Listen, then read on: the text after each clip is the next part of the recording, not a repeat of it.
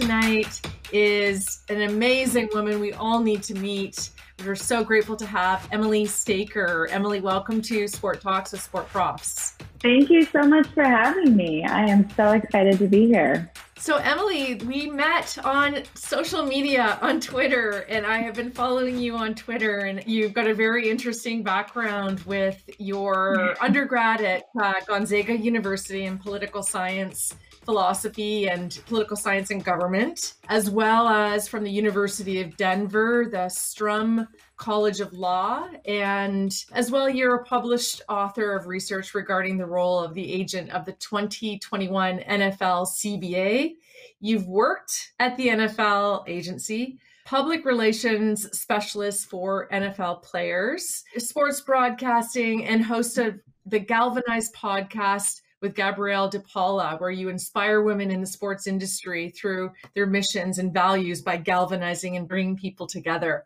It does sound as though, Emily, that you've got representation. Um, would it be right to say that you've moved into a PR profession and how challenging or rewarding has that been for you over your career? Yeah, you know, PR has always been something that's come naturally to me. Um, communications is just something that I've always done well in. And when I started in the agency space, it was really a role that I created for myself to help the players with a lot of their communications, with personal statements, and just with, you know, kind of how they manage their perception, their public perception. And I really enjoyed it. So to me, it is a part of kind of everything that I do. It's an important part of being an attorney in a lot of ways, uh, kind of managing perception. And it's really important as an agent also to be cognizant of those things. So, um, you know, I've created definitely an umbrella of services, but they're all very much interconnected. So, you also have been very vocal on social media, which is also something that um, it's wonderful to get your perspective and your take on things on a social platform. And it, it's been very good at providing you a voice and also growing your brand. But I think it's bigger than that in terms of the way that you use social media to use your voice. You know, how do you think that that role social media has uh, to play just in, in general in building your your overall sport brand? You know, it sort of evolved with my voice, I would say, as I became more educated and more immersed in the industry. I think I had a lot more to say, frankly. And it's been great. I am at a point, especially after the year that we had, that I don't really want people to question where I stand on things. You know, I, I want people to have a pretty good understanding uh, of where I stand, especially on the things that matter. And, you know, allyship is something that's really important to me uh, as an agent. You know, I have Black women that I represent. And so it's important, in my opinion, that they know I am using my voice and my platform to support them also. It's certainly, I, I think I've probably become more vocal in the last year for sure. But if I'm saying it, I, I genuinely believe it. Like at that point, if it's on social media, it, it's something that I wholeheartedly believe in. So you've taken to social media during this whole NCAA obnoxious behavior, and it's quite refreshing to see that actually. And I think that I shared the same sentiment to say that there's obviously it brought out a lot of feeling, but also just what is going on, and it reminded us of how much more work that we need to do in this space in terms of diversity and inclusion in sport specifically gender in sport for for women. So I know this is an advocacy for you as well, and perhaps maybe just talk about why the NCAA caused such outcry and such outrage, and why that is such a huge impact in everything that you are doing today. Yeah, you know, I, I've done a lot of work in the women's sports area. Um, I've worked with the PWHPA for, you know, since their inception, really that was really my first primer into basically the structure of women's sports and why there's so many fallacies that are used in discussing it as far as you know the big thing is it doesn't generate revenue which in the ncaa that's its own issue right because they're not supposed to prioritize revenue but when it comes to women's sports you know, they really have never been given the opportunity to generate revenue because they've never been invested in. And so I think with the NCAA, in the law, we use the term form over substance a lot. And I think what they did, especially with the women's tournament, is a lot of form rather than substance in terms of checking boxes. You know, did we provide the women with weight? Sure. Um, but substantively, is it the same or is it even equitable to what the men are getting? Same thing with food, same thing with swag, you know, just overall treatment. Even if you look at the different courts, you know, they're playing on very much a different court. And so for me, it's frustrating to know that they aren't getting that investment. And I also read, I think Billie Jean King actually tweeted it the other day that, you know, the winner of the men's tournament that team gets $2 million. And for the mm-hmm. women, they get nothing. And that's really interesting to me because it's almost impossible then at that point to truly grow your program. Like the publicity of mm-hmm. winning and the reputation that you can get from being a really good basketball program, it's great, but it only goes so far. And so I think for me, it's incredibly frustrating to see, you know, Draymond Green got on and mansplained revenue in women's sports to everyone the other day, which was entertaining. But it's frustrating to get told, like, no, the problem is you're not generating revenue. When you apply it in a business context and think, okay, what business anywhere can just generate revenue without any investment, right? When you're creating a business, when you're doing a startup, investment's one of the first conversations that you're having. And so they haven't been given that foundation really. And that's why their growth has been really stagnant. You know, you can only go so far when you don't have that flow of money to really genuinely grow. So we're seeing this with many sports, not just in the NCAA women's basketball. I'm going to argue that it's all throughout the NCAA. You were seeing it firsthand. I've seen it firsthand in women's hockey. Billie Jean King uses the word crumbs, that like we don't want the crumbs. And I think that this is a very good statement because it's more than just the crumbs. And I think that there's so many different people that are involved. Let's let's just think about the athletes because the athletes also have a certain amount of time to play. You only have a certain amount of time to play in college. You only have a certain amount of time to play when you're whether you're a male or a female athlete in professional sports.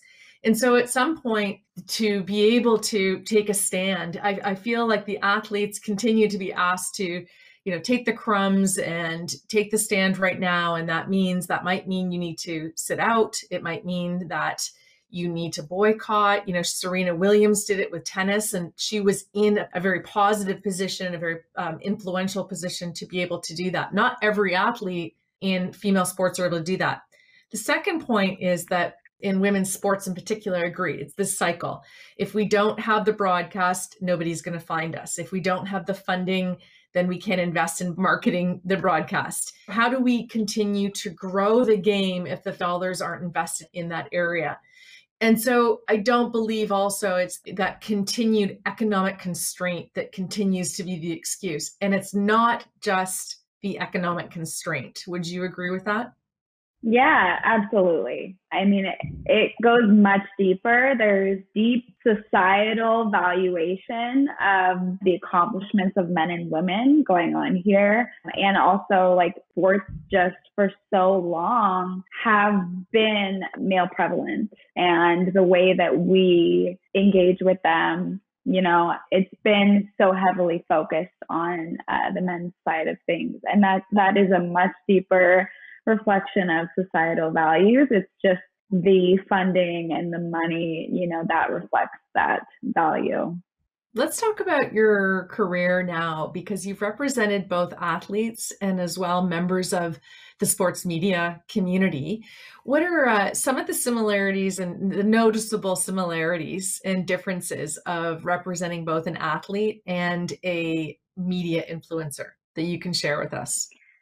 You know, in, in this time and age, I would say there's a lot more similarities with the importance of branding and, you know, the use of social media and being able to create revenue outside of the scope of your job description, whether that's on a field or behind a camera. The differences, you know, I would say one, players, at least in the NFL, players have a lot more leverage for the most part, especially, you know, once they're in the league, they have a lot more leverage and, you know, they have a CBA. So they have rules set in place for how they're going to be treated, whereas the media isn't necessarily as regulated. And I definitely made it a point to represent women who are younger and starting out in the industry because that's really where I saw the biggest need for quality representation. That's where I saw,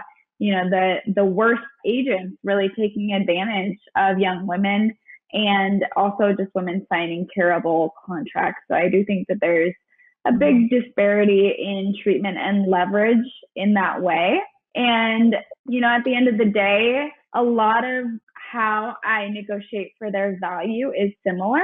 And my experience working with athletes, you know, that's that heavy analysis when it comes to their value. Like you're really just digging into their stats and comparing where they stack up at their position to the other free agents and what the market can bear for their salary. And so that really, to me, created a process of how I go about media contracts as well. There's not as many stats available, but I definitely still do a very similar approach, especially when it comes to you know, the size of market, their ratings, their social media following and engagement, and try and quantify that in their salary.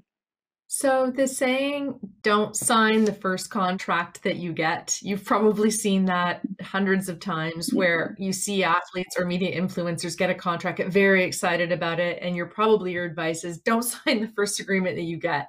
Would you say that that's something that you hear yourself saying? And why is that important for your clients? Yeah. Oh, it's hugely important. You know, I represent um, a, very big influencer. She's got over a million followers on TikTok now, and, and she's young. She just turned 21. And when I started working with her right after her first video, like really went viral, like it was on Upworthy, she got invited to be on Ellen, like it really blew up. And it's in those moments that it's so important to just pause and really take a moment to understand what you can do with that potential and be able to recognize who's going to try and come in and exploit what you've created on your own. And so her and I both got really lucky in that we connected through a referral. Actually, someone through Galvanize referred her to me who went to college with her kind of right after she blew up. And so we were able to get on a call almost right away and I was able to immediately kind of have those conversations with her because she was already getting people who wanted to do merch collabs, who wanted to buy certain rights. You know, she has certain phrases that are now very much part of her brand and her identity. And I definitely saw pretty early a lot of brands wanted to buy in with these really inequitable agreements. And so I'm super thankful that I was able to get in when I did because I think that happens a lot, not just with influencers, but you know, with athletes too. Sometimes they just see the dollar sign and when you're not used to that, when you come from a background that you haven't had access to that kind of financial uh, assistance ever, there's a level of comfort that you want to attain as soon as possible. And so for me, the role not just as a agent but also as an attorney is to make sure one that they're really understanding what's in that contract what they're signing away and two kind of walking them through like how do we maximize your value well, we definitely know who to go to when we start to talk about what we're going to do with Sport Talks, Sport Profs, as this continues to grow and our brand gets bigger. And I'm hoping there will be companies that look to exploit us so that we can come to you to have these conversations. But with that said, I want to hand it over to Chelsea because she's going to talk about how COVID has influenced a new landscape for sport journalism and broadcast. Chelsea? Uh, Emily, I'm very curious as to know what the long term effects of COVID has had on the sports industry and what changes have you seen, and then what changes do you think are here to stay long term?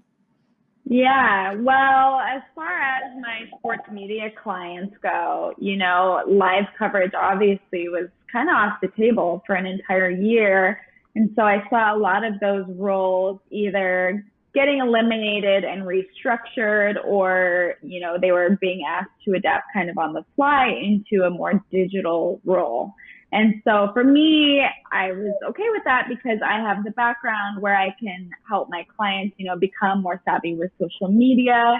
But I really do think now that a lot of these networks are realizing the value of digital content, that's going to be huge. And so a lot of those roles that maybe were live are also going to require some digital content creation because that is so valuable to them now and being able to push out that content on so many different platforms, you know, that generates so much value for them. And so uh, for them, I think that is one thing that will stay after because it's more cost effective if you can have somebody who can be on camera and also create content for your different platforms. On the field, it's hard to say. You know, very frankly, there's going to be physical effects from COVID. Uh, the NFL released, they did a study that they found uh, very little, allegedly, very little uh, permanent heart damage, lung damage from those players who did test positive for COVID. But uh, it's not just football, obviously. It's in every single sport that continued in the last year. And so that's concerning to me. Like the NFL already really has struggled to handle the concussion settlements ethically. And so that's something that I, it definitely concerns me how that's going to um, be handled in the future because the NFL moved so fast with their response and, and they kind of adapted as they went, as they learned more, but they never hit the pause button. You know, they were always just continuing to go. And so the problem with that is they continued to put players in compromising situations before they knew that there was the potential for that severe heart and lung damage. And so that's, to me, that's something that I'm definitely concerned about. And I'm very concerned for the college players who got it and were exposed to that kind of damage because they have so much less leverage and that kind of damage can very directly affect their chances of getting to a league or, you know, at minimum, it affects their health for the rest of their life. Exactly. And you touched upon the leverage aspect of it too when it comes to college athletes. And I'm very curious as to how the pandemic um, how you feel like it has worked to potentially open new avenues for sport journalism, broadcast, and social media, and then even athletes themselves. So, like with the tension between um, athletes wanting to use their social media platforms to grow their brand and generate uh, value, and fans who believe that they should solely be focused on sport. What are your thoughts on that and and the discrepancy between the two? Yeah, I mean, I definitely am biased because I've seen the money that is in sponsored content. I mean, my, my TikTok client makes thousands of dollars per TikTok. And so, you know, after negotiating those contracts, like, of course, I want my other clients to have access to that also. And so I think that there's a way to do that responsibly and in a way that's super cognizant about the type of brand that they want to build and, and really genuinely, authentically showcasing who they are as a person. The problem with a lot of fans is we're realizing that they only uh, enjoy certain players for who they are on the field. And social media is so powerful because it showcases who that player is off the field also. You know, they can talk about their families, their interests, you know, just who they are as a person, what they're feeling. And again, in a year like last year, it's a great platform to be an advocate or to share your experiences. And so I think that that is a tension that is dying. Um, I think that's a very outdated way of thinking of just sort of typecasting athletes as athletes and that distinction between sports and social justice, like that's gone. Like that distinction, we're never going to get that back. Some people will always want it, but it's done because that you can't talk about you know some of these predominantly black leagues without having these conversations about social justice and so I think in that way, social media has been an incredible way for them to showcase that they are so much more like the NFLPA uses more than an athlete. And social media is a great way for them to showcase who they are as being more than an athlete. You know, some of them are doing internships with NASA, with Adidas, with different companies who bring players in to have a kind of experience for the first time ever. And I think it's great for them to be able to showcase their interests off the field. I think it's actually very important for fans to see that they are so much more. In my opinion, it makes them a lot more likable. You know, when we just see a player for his numbers, there's nothing really compelling you to follow them, you know, or to like them. Like, how are you going to relate to Khalil Mack if you just look at his sack count, right? I can't. But when he talks about his family or, you know, when he talks about being traded and what it was like to be on a team that really valued him, like those are human aspects of his experience that we can all relate to. And so I think social media is incredibly powerful because not only can you generate so much revenue right now and grow your following, but you can also, you know, show people who you really are as a person. And we talk about that a lot within Laurel's class, especially when it comes to the different types of fans. And of course, it's taken me back to her lessons from however many years ago that I took them, and mm-hmm. how we're not just focusing on the game centric fan anymore. There is the connection fans, and, and they want to know the personality of the athlete. And speaking of diversity, I saw a tweet earlier today, and you had also retweeted it uh, for Kendall Baker, saying that if athletes could monetize their NIL, their name, image, and likeness, rights, the top women's players in this Elite Eight would have earned greater power than the men. So, based on all of their following, this is the type of money that they could be generating. Speaking on the business side of things, could this be an avenue that female athletes um, have potentially a leg up on over the male athletes, given the assumed openness to innovation on monetizing practices such as uh, influencer marketing? Yeah, you know, the interesting thing about women who are athletes is that converse to NFL players who have to advertise that they're more than an athlete, women have almost never had that luxury to just be an athlete for the most part. I think the NCAA says that only 2% of their athletes go to a league after graduation, but we don't know how that 2% breaks down as men to women. And so many of the women that I know who played sports in college, like they pretty much knew that was it. Like they were done. And the PWHPA, you know, they did the Dream Gap tour. They continue to do it. And the Dream Gap, that's something that I think about all the time when you have little girls who really cannot fathom a certain level that men are going to accomplish. And so by knowing that they aren't going to be able to have those channels to just be an athlete. They sort of have to be innovative in the other ways in which they uh, grow as a person and as they generate value. And so, yeah, I think it, it makes sense that with this generation, the women are much stronger on social media because they're thinking about their long game much earlier, you know, because they don't have these easy steps to success like a lot of men do and that applies to even the best of the best. And um, you know, there's some women in the PWHPA who are architects, who are doctors, who are you know moms of multiple children, nurses, nutritionists. Like they are already so much more than an athlete, but it's because they've never been allowed to just be that. And so it actually doesn't surprise me at all for that reason. Um, I think that they've just had to be a lot more creative in terms of growing their following and generating value for themselves.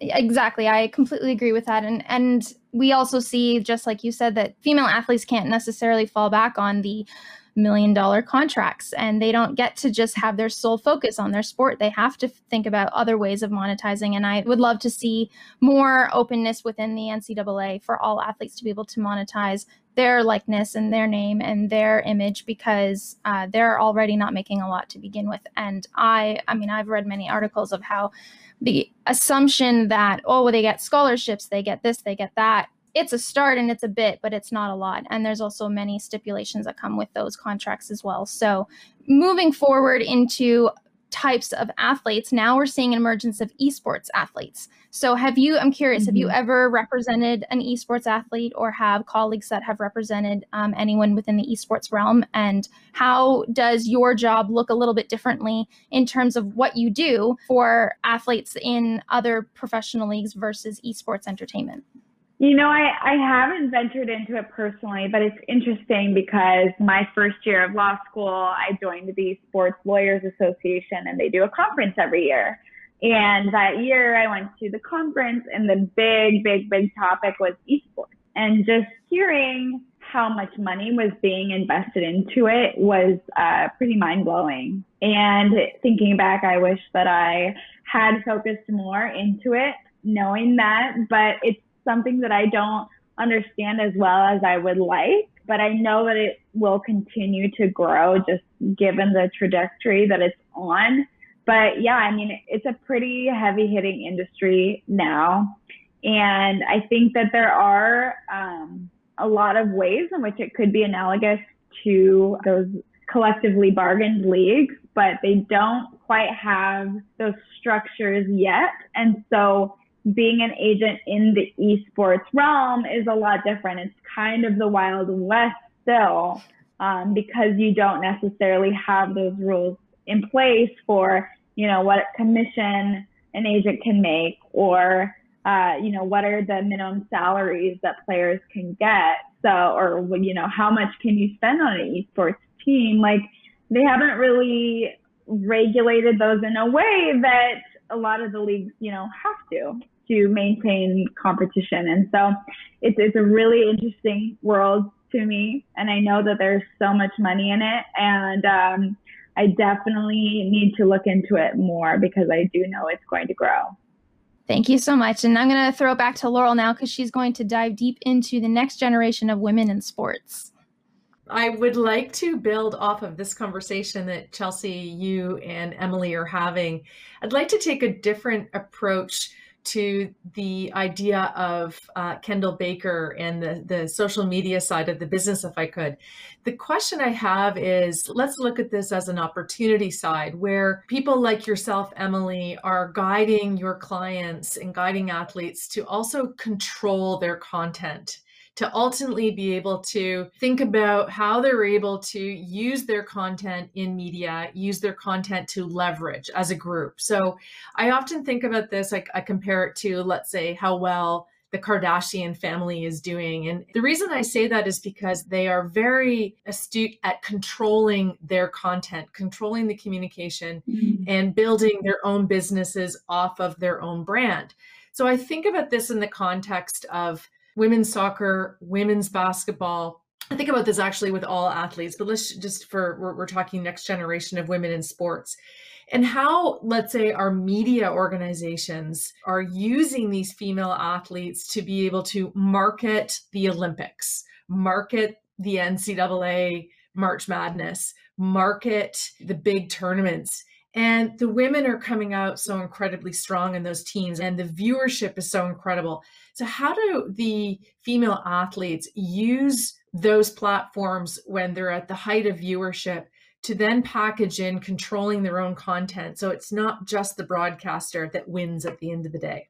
That's a lot of where my PR comes in, right? Is controlling the narrative. And that definitely applies to every and all social media platforms is there is an element of gatekeeping. My approach is getting to know that person and how they are in their personal lives in terms of privacy. You know, if they're an open book in their personal life, I say, okay, great, let's be authentic to that and, you know, share more on your social media. But if they're private, like let's really respect that and let's diligently plan and know what you are and are not willing to share on social media. And I find it so important and so valuable to take the time to have a conversation. You know, who do you want to be? Because your image is so important. And what people are seeing is really, you know, it's how they perceive you. And I love that you talk about how it gives them the opportunity to sort of counter any sort of narratives in the media or also bolster them. And I think that it's really important to have the opportunity to showcase who they really are. And, you know, for me, that focus, uh, the Kardashian reference is a great one because they do a lot of gatekeeping. And you can see, like, their focus is revenue generating and they do a mm-hmm. great job and they've done it in a way that's very authentic to who they are but they do it in a way that also respects sort of those personal boundaries like they really only share as much as as they're willing to and so um you know i think it really just depends on the person and who they are in real life as far as what they're willing to share with others so I'd like to bring in Prof. Joe on this conversation and talk um, more about the Galvanize organization. Joe? Thanks, Laurel. Hi, Emily. Yeah, I want to find out a little bit more about this, the Galvanize organization. What's its mission and how did you get to be involved with it? Yeah, well, Galvanize began very um, narrowly as a boot camp for women who wanted to either enter sports coverage or better refine their skills in sports coverage. And Laura Okmin, the founder, she is, you know, one of the most veteran sideline reporters in the NFL. She currently covers the NFL for Fox, but she also calls games for Westwood One. She called the Super Bowl this year and last for Westwood One. And when she started to see women who were younger and younger entering the industry without a lot of preparation, instead of, you know, knocking them down, she wanted to create something that could help them. And so for her, Galvanize was the answer in terms of creating these partnerships with NFL teams and inviting these younger women who are entering the industry, maybe not with that foundational set of skills, and allowing them to build that in a really safe environment. And it's a really amazing process because now we work with NFL teams right after they draft their rookie class and they sign all their new undrafted rookies. And so usually it's in May or June. So they have about 20 of these rookies. And so about 20 five women will go to the facility and you're paired with a rookie and you get to help tell their story. And what I love about it more than anything is some of these guys, especially some of the undrafted guys, they might have come from a smaller school, lower division school. They might have never had the opportunity to tell their story. And so you might be the first person who is giving them the opportunity to really tell their story. And if they're making it to the NFL, even if they get cut in the next week, they've still beaten so many odds.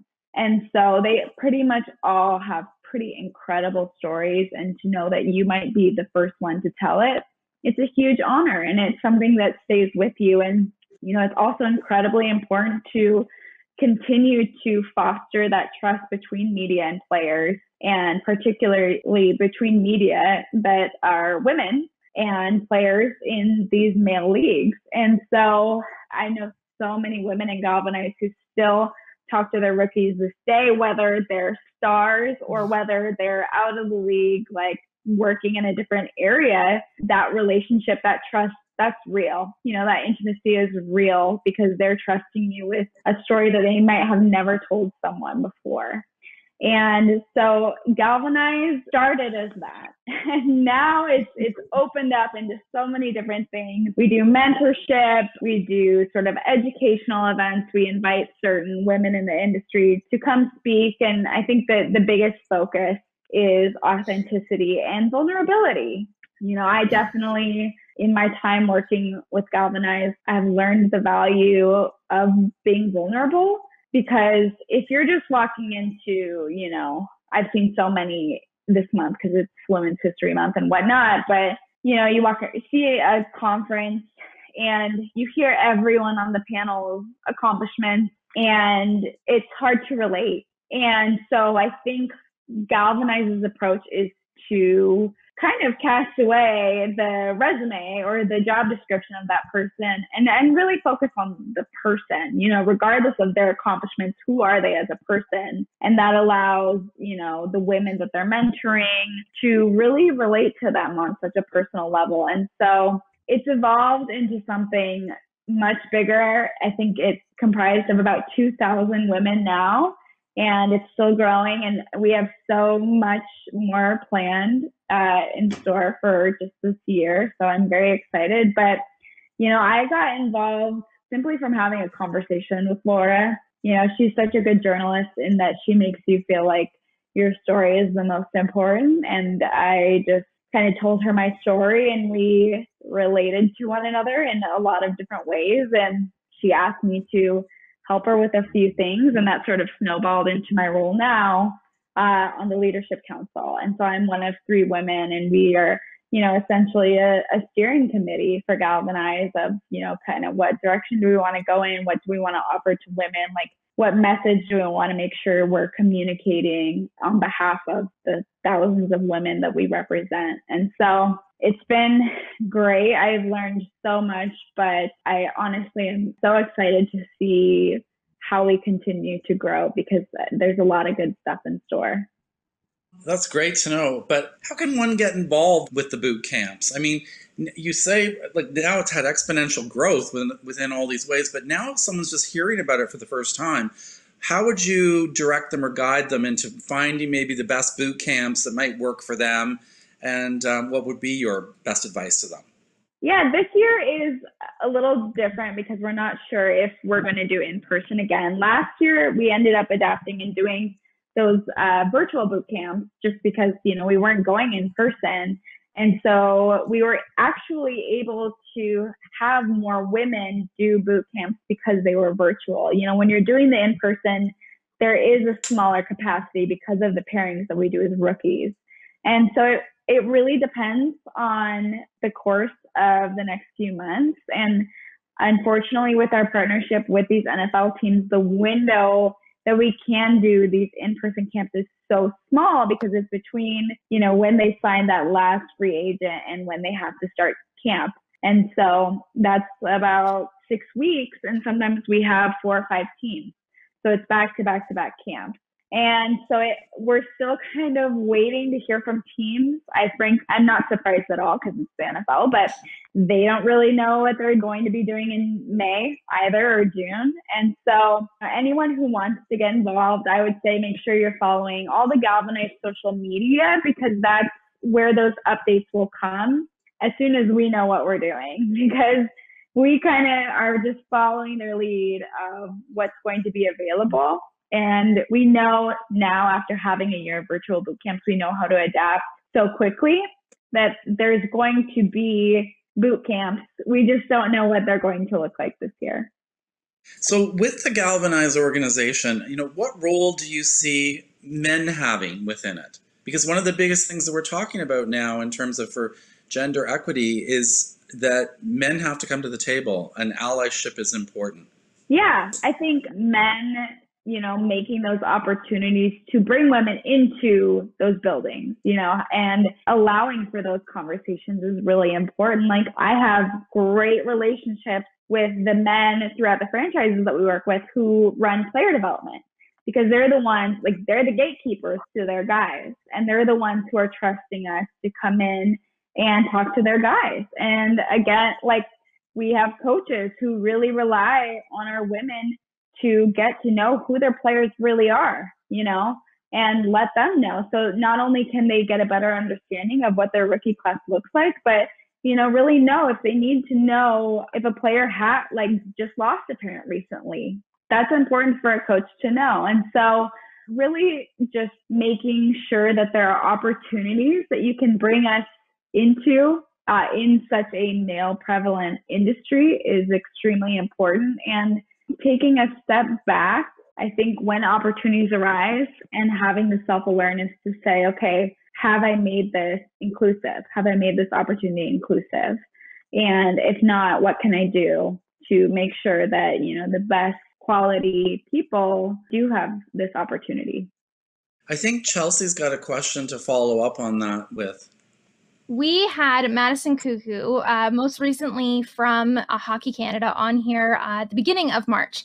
And she mentioned, and we also talked a little bit earlier in this show about how you help coach women to negotiate their contracts and um, help empower them to know what they're worth and how to go to the table when getting a job. So, can you tell us a little bit about what those conversations entail and how our female students can work on their negotiation skills uh, when they graduate and start looking for jobs? Yeah, I when I was in law school, I poured my heart into pretty much all of the negotiating competitions, classes. Like I wanted to know what are the inner workings of a successful negotiation.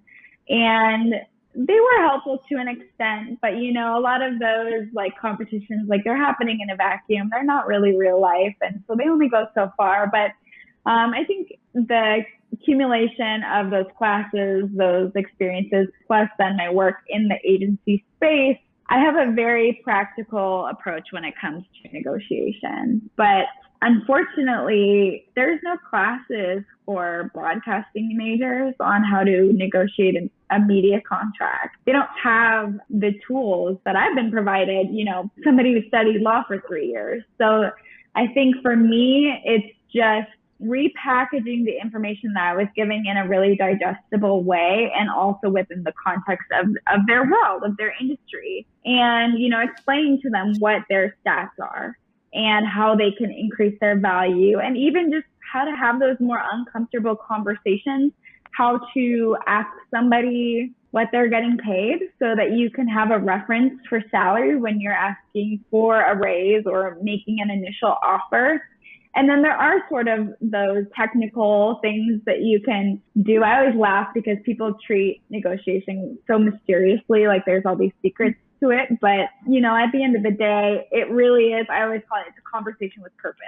And if you're thinking about doing anything with tricks or tips, it's not going to go well. And so I think knowing that it's a conversation with purpose and being as prepared as possible with the facts is what I try and, you know, instill in these women. It's a lot easier to negotiate your worth for women, especially who uh, have been conditioned to be devalued.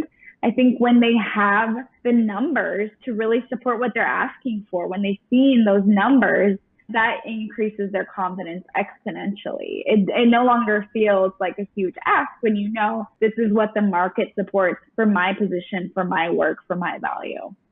Thank you. That's very interesting, and perhaps Laurel, that's something that uh, you should look into uh, for for future classes.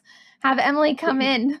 Absolutely, I was thinking the same thing. I'm sure Joe, your your wheels are turning here too, as is Chelsea's.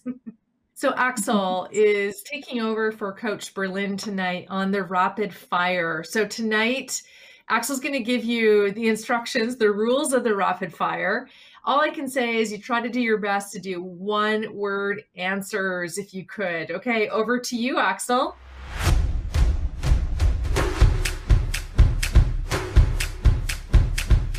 Well, that's the only rule, quite frankly, one word answers. So, um, apart from that, it's just having fun. And uh, Emily, you seem like somebody who's good uh, thinking on their feet. So, uh, I'm sure you'll have uh, won't have any problems. Fingers crossed okay, great. So um, the first one is just uh, you know to get us going. Uh, it's a fill in the blanks question. So when visiting your home state of Idaho, don't forget to bring your jacket.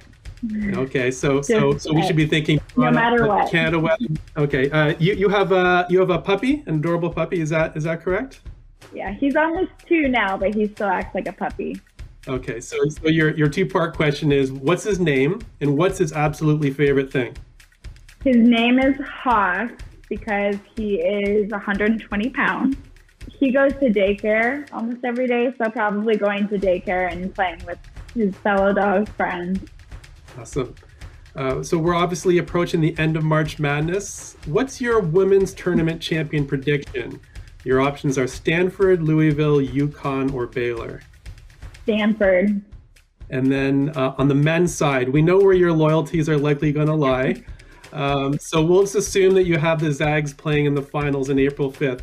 Who do you think they're going to play? We've got Baylor again on the men's side as a possible option, and you've also got Arkansas, Houston, and Oregon State. I got to ride with the Pac 12 and say Oregon State. Okay. Are you in a uh, pool? Is this uh, something you got money riding on? No, I no longer do the brackets because I just am so spoiled being a Gonzaga fan that I only care about them winning. no worries. On, on March 25th, in uh, TSN broadcast the first ever all female broadcast of the Denver Nuggets Toronto Raptors game. I don't know if you caught that. Um, we had uh, an amazing, stellar cast of Meghan McPeak, uh, Amy Audibert, Kayla Grey, Kia Nurse, and Kate Beirness. If you could have added a, a, female broadcaster to that list to see them in action, who would that be? Maria Taylor. Great. Your most memorable moment in women in sports of the past 12 months? Oh, wow. That's a lot. Um, I would say the how the WNBA handled the summer and uh, how they addressed a lot of the social justice issues was so impactful. I mean, it, it resounded throughout so many other leagues, but to me, that was probably the most significant.